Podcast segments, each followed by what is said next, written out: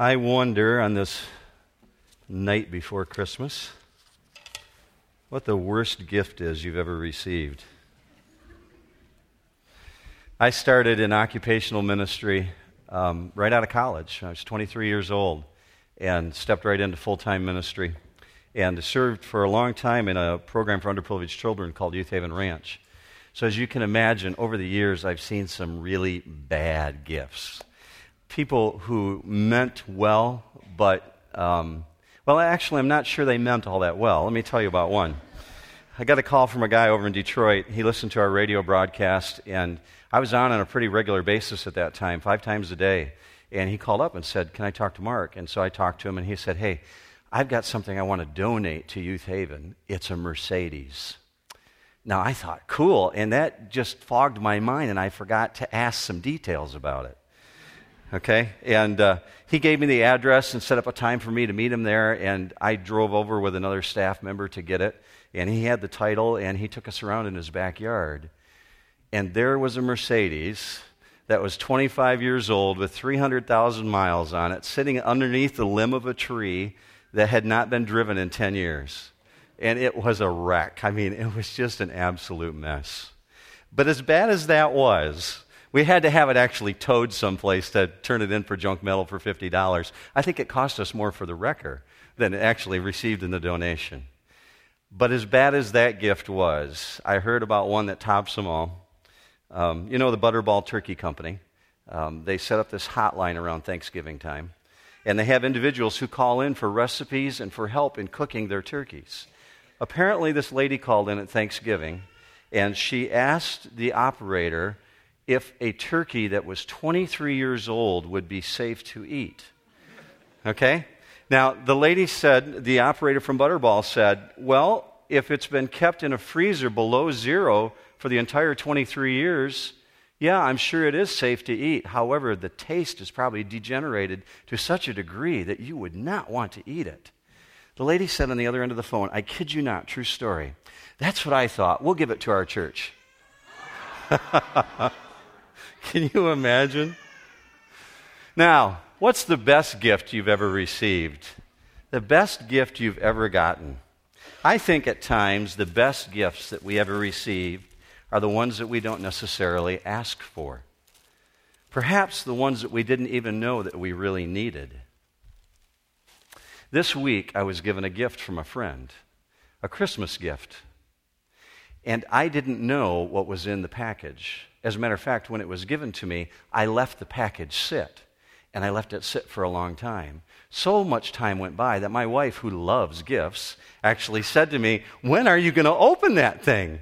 And I said, Well, I'll get around to it. I, I just you know, have so much to attend to. She said, No, you really need to open it. So I opened the gift, read the card, very nice note inside, opened the box up, and to my amazement, was a Kindle, an Amazon Kindle inside.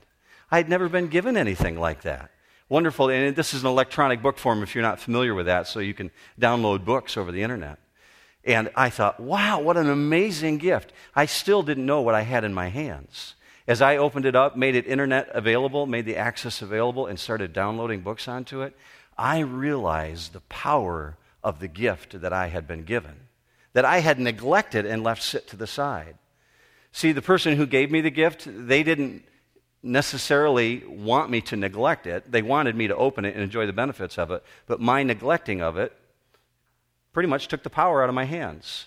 I didn't discover the power of that gift until I opened it and really discovered what was behind it. My delay robbed me of the power of that gift.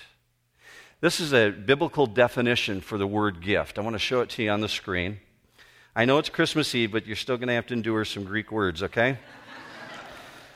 All right, here's the biblical definition for the word gift as it's used in the New Testament Dorea, a gift, a present, specially a sacrifice, a gift of offering. That's Greek, dorea, and that's the way it's always used when it's spoken of regarding Jesus, the gift that Jesus brought us, specifically the gift that God gave us. There's a nearly imperceptible transition from the Old Testament to the New Testament when it's talking about a gift. In the Old Testament, you see man constantly bringing gifts to God. We bring sacrifices, we bring offerings to God, trying to make a right relationship with God in the Old Testament, the sacrificial system. But then there's a transition that takes place, and in the New Testament, we see God bringing the gift to man. The Dorea is presented from God to man. That transition takes place when Jesus arrives. That transition of the Dorea. So we have to ask ourselves when Jesus says the gift of God, what does he actually mean? What is the gift of God? There's a moment that takes place in which Jesus engages in a conversation with a lady. This is far after his birthday. This is 30 some years into his life on earth. And he engages in a conversation with a woman while he's sitting next to a well. Now, this is an area in a time when men did not talk to women, especially women that they didn't have a relationship with in public. Yet Jesus begins a conversation with a woman at this well because he's thirsty. Now, the setting is this it's high noon. He's tired, he's come a long distance. He sits down on the side of the well and this woman walks up to him, a Samaritan woman. He says to her, Woman, would you give me a drink? This is her response to him. How is it that you, being a Jew, would ask me, a Samaritan, for a drink? Now, that's the background to the setting. This woman is not going to refuse him, but Jesus uses this as an opportunity to engage her in conversation about the gift of God. Look with me on the screen at this passage from John 4:10. This is Jesus picking up midway through the conversation with her.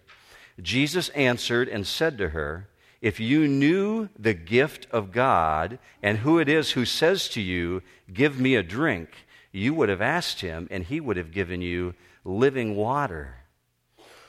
If you knew who it was that says to you, I need a drink, you would have asked him for the Dorea of God, the gift of God. What is that? This is a really awkward situation that Jesus takes and turns and sets aside social customs and begins a spiritual conversation with a woman who doesn't see this coming. She doesn't even know that she needs this gift. Just like me with the Kindle. I had no idea what was in the package. She was totally unsuspecting. So when the conversation began, remember, Jesus is asking her for a drink. Now he's reversed the tables, flipped them upside down, and now he's telling her that she needs a drink because he recognizes something that every one of us know in our heart that we have a God sized hole, and only one thing can fill that hole in our heart. There's only one gift that can meet that need. God says in the Ecclesi- book of Ecclesiastes in the Old Testament that He placed eternity in our heart. Look with me up on the screen. Ecclesiastes 3:11. He has also set eternity in their heart. Do you know that all over the world, no matter what religion, people believe in eternity? Because God placed it in the hearts of mankind. It doesn't matter whether they call themselves Muslims or Buddhists or Hindus, they all believe that there is ultimately eternity. The only real difference between Christianity and all other world religions is that we understand that we can't earn it. God gave us eternity as a gift. We cannot earn it. Other religions believe you can work your way there. So this woman understands that there's a thirst, a longing, and they continue on in this conversation. She has an eternal thirst, and Jesus alone can fill the need. So that's why he says to her, If you knew, you would have asked. Because Jesus recognizes that thirst, and what he's attempting to do is lift her level of thinking to understand what that gift is. So, what is the gift of God? Would you not agree that the greater the gift usually depends upon the greater the wealth of the individual giving the gift? Usually, the greater the gift that you receive is dependent upon the person's capacity to give a gift. As an example of that, when my son Derek was about uh, 10 years old, he rode with me down to Missouri. We have a particular friend who lives down there, and he's a world renowned artist. And Derek and I were riding with him, with my wife Lori, in his car. And Derek said, I'd like an ice cream cone. So we pull up to an ice cream store, and our friend says to us, Well, I'm going to buy Derek an ice cream cone. And he hands us $5,000. Now I said, um, well, no, this is a mistake. He didn't mean to do that. He said, No, I meant to do that. You keep the change. I said, Sam, um, here, no, this is. He said, Mark, if you don't want it, uh, your son will take it, I'm sure. See, his capacity to give a gift was much greater than the average person because his well was much deeper. So, the same thing we find in God's portfolio of wealth. His wealth is so deep, his portfolio is so big that he has great wealth from which to give the gift to us. So, let's look just very briefly at this wealth of God's gift. How Scripture calls the wealth of God, it calls it the plusoios. That's the definition for it. We find it being used in Ephesians 2 4. This is the way it reads But God, being rich, or plusoios, in mercy, because of his great love with which he has loved us, even when we were dead in our transgressions, made us alive together with Christ. Plusoios means abundantly wealthy, great wealth. So Paul goes on to write this in Ephesians 2 6, and raised us up with him and seated us with him in the heavenly places in Christ Jesus so that in the ages to come he might show the surpassing riches of his grace in kindness toward us in Christ Jesus. Now, have you ever heard of a hyperbolic chamber?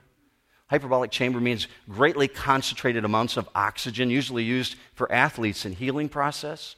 That's the word that's used here, hyperbolo plusos. So you take the word wealth, plusos, God's wealth, and when it says surpassing riches, hyperbolo plusos, meaning exceedingly abundantly, greatly concentrated, amazing amounts of wealth. God's riches are in grace and in mercy. So, hyperbolo plusos, literally beyond, surpassing, exceeding wealth. So, this is how you would use it when you think of God and the gift of God. Ephesians 2 8. For by grace you have been saved through faith, and that not of yourselves. It is the gift of God, the dorea, not as a result of works, so that no one may boast. So, what is the gift of God, literally? This is Scripture's answer for that. Romans 6:23. For the wages of sin is death, but the free gift of God, the dorea, is eternal life in Christ Jesus our Lord. So that woman at the well, when Jesus said that to her, if you knew, you would ask, and they go into a conversation about what this gift is, her response to Jesus is, How do I get that? How do I get that gift? Let me take you back to where we were just at when we started. I'm at the very end, and I'm going to take you back to the beginning. John 4:10. This is the conversation again. Jesus answered and said to her, if you knew the gift of God and who it is who says to you, Give me a drink, you would have asked him, and he would have given you living water. Verse 11. She said to him, Sir, you have nothing to draw with, and the well is deep. Where then do you get that living water? You are not greater than our father Jacob, are you, who gave us the well and drank of it himself, and his sons and his cattle? Look at Jesus' response. Verse 13. Jesus answered and said to her, Everyone who drinks of this water will thirst again. But whoever drinks of the water that I will give him shall never thirst. But the water that I will give him will become in him a well of water, springing up to eternal life. That is the Dorea of God. That's the gift that was given to us. What really happened on that night back in Bethlehem? That very silent night? God's giant wheels of grace were set in motion. The arrival of the King of Kings, and with it, the arrival of God's grace and His mercy. Why? Because He's rich, hyperbolo plusoios. He has so much of it. It's abundant grace and abundant mercy, a brand new beginning. Up until that point, up until that night in Bethlehem, it had only been a promise. But with the arrival of the King of Kings, the wheels were set in motion and grace was realized for all the world. Here's the truth Jesus surrendered all the glories of heaven for every one of us to experience God's grace and mercy. Many of us here tonight have experienced it in different forms. Some of us have known it in the times when we're greatly struggling with physical illness. God's grace is abundant, His peace that passes all understanding, His mercy is overwhelming. Some of us discovered it when we came to Christ. We discovered the grace that allows us to begin again. Others here haven't yet discovered it. But I'm here to tell you God's grace is abundant and it's available for you. He said simply this in Romans 10 If you confess with your mouth the Lord Jesus as your Savior and believe in your heart that God raised him from the dead, you will be saved. And that sets in motion God's grace for you. If tonight you make that decision, you say, I want that brand new beginning, I want to know that grace, I want to receive that gift and open it up, I'm going to ask you to do one thing before you leave tonight. Take one of those welcome cards in the pew racks in front of you. Write your name on one side, and on the back side, just write, It's me. It's me. I want that grace. And I'll contact you sometime this week so that we can talk further. Take time to do that. But in the meantime, know this, church, this grace, this abundant mercy, this hyperbolo, oh, I'll get the word right for you. It's Greek, I better do it. Plusoios, hyperbolo plusoios is limitless. It knows no boundary. Our wealth runs out. God's wealth, it never can be spent.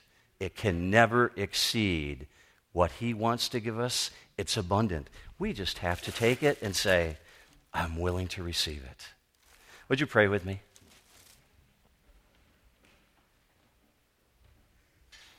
Father, many of us here tonight can attest to the fact that we've received that brand new beginning from you. We've known what it is to receive your grace and mercy.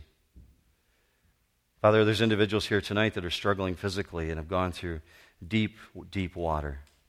And some still are. And your mercy is abundant and your grace is overwhelming. Be the comforter and strength for them, Father. For hearts that are lonely this night on Christmas Eve, God, I ask that you would be especially close to them. Those who need to know your arms wrapped around them that brings a peace that passes all understanding. For each of us, Father, here, we have the opportunity to embrace you as our God. And I ask, God, that you not allow one to leave here tonight that hasn't yet discovered that grace, that mercy, that hasn't yet taken that gift of eternal life. So, Father, you've presented it to us. You're just speaking through me. These are your words but we take them as truth. You want us to receive this gift. You don't want us to leave it on the shelf. So work through these hearts, Father, that are here tonight. Father, we take this fact to be truth. We who belong to you have great reason to celebrate that you have given us the gift of eternal life in Christ Jesus our Lord. It's in His name that we pray. Amen.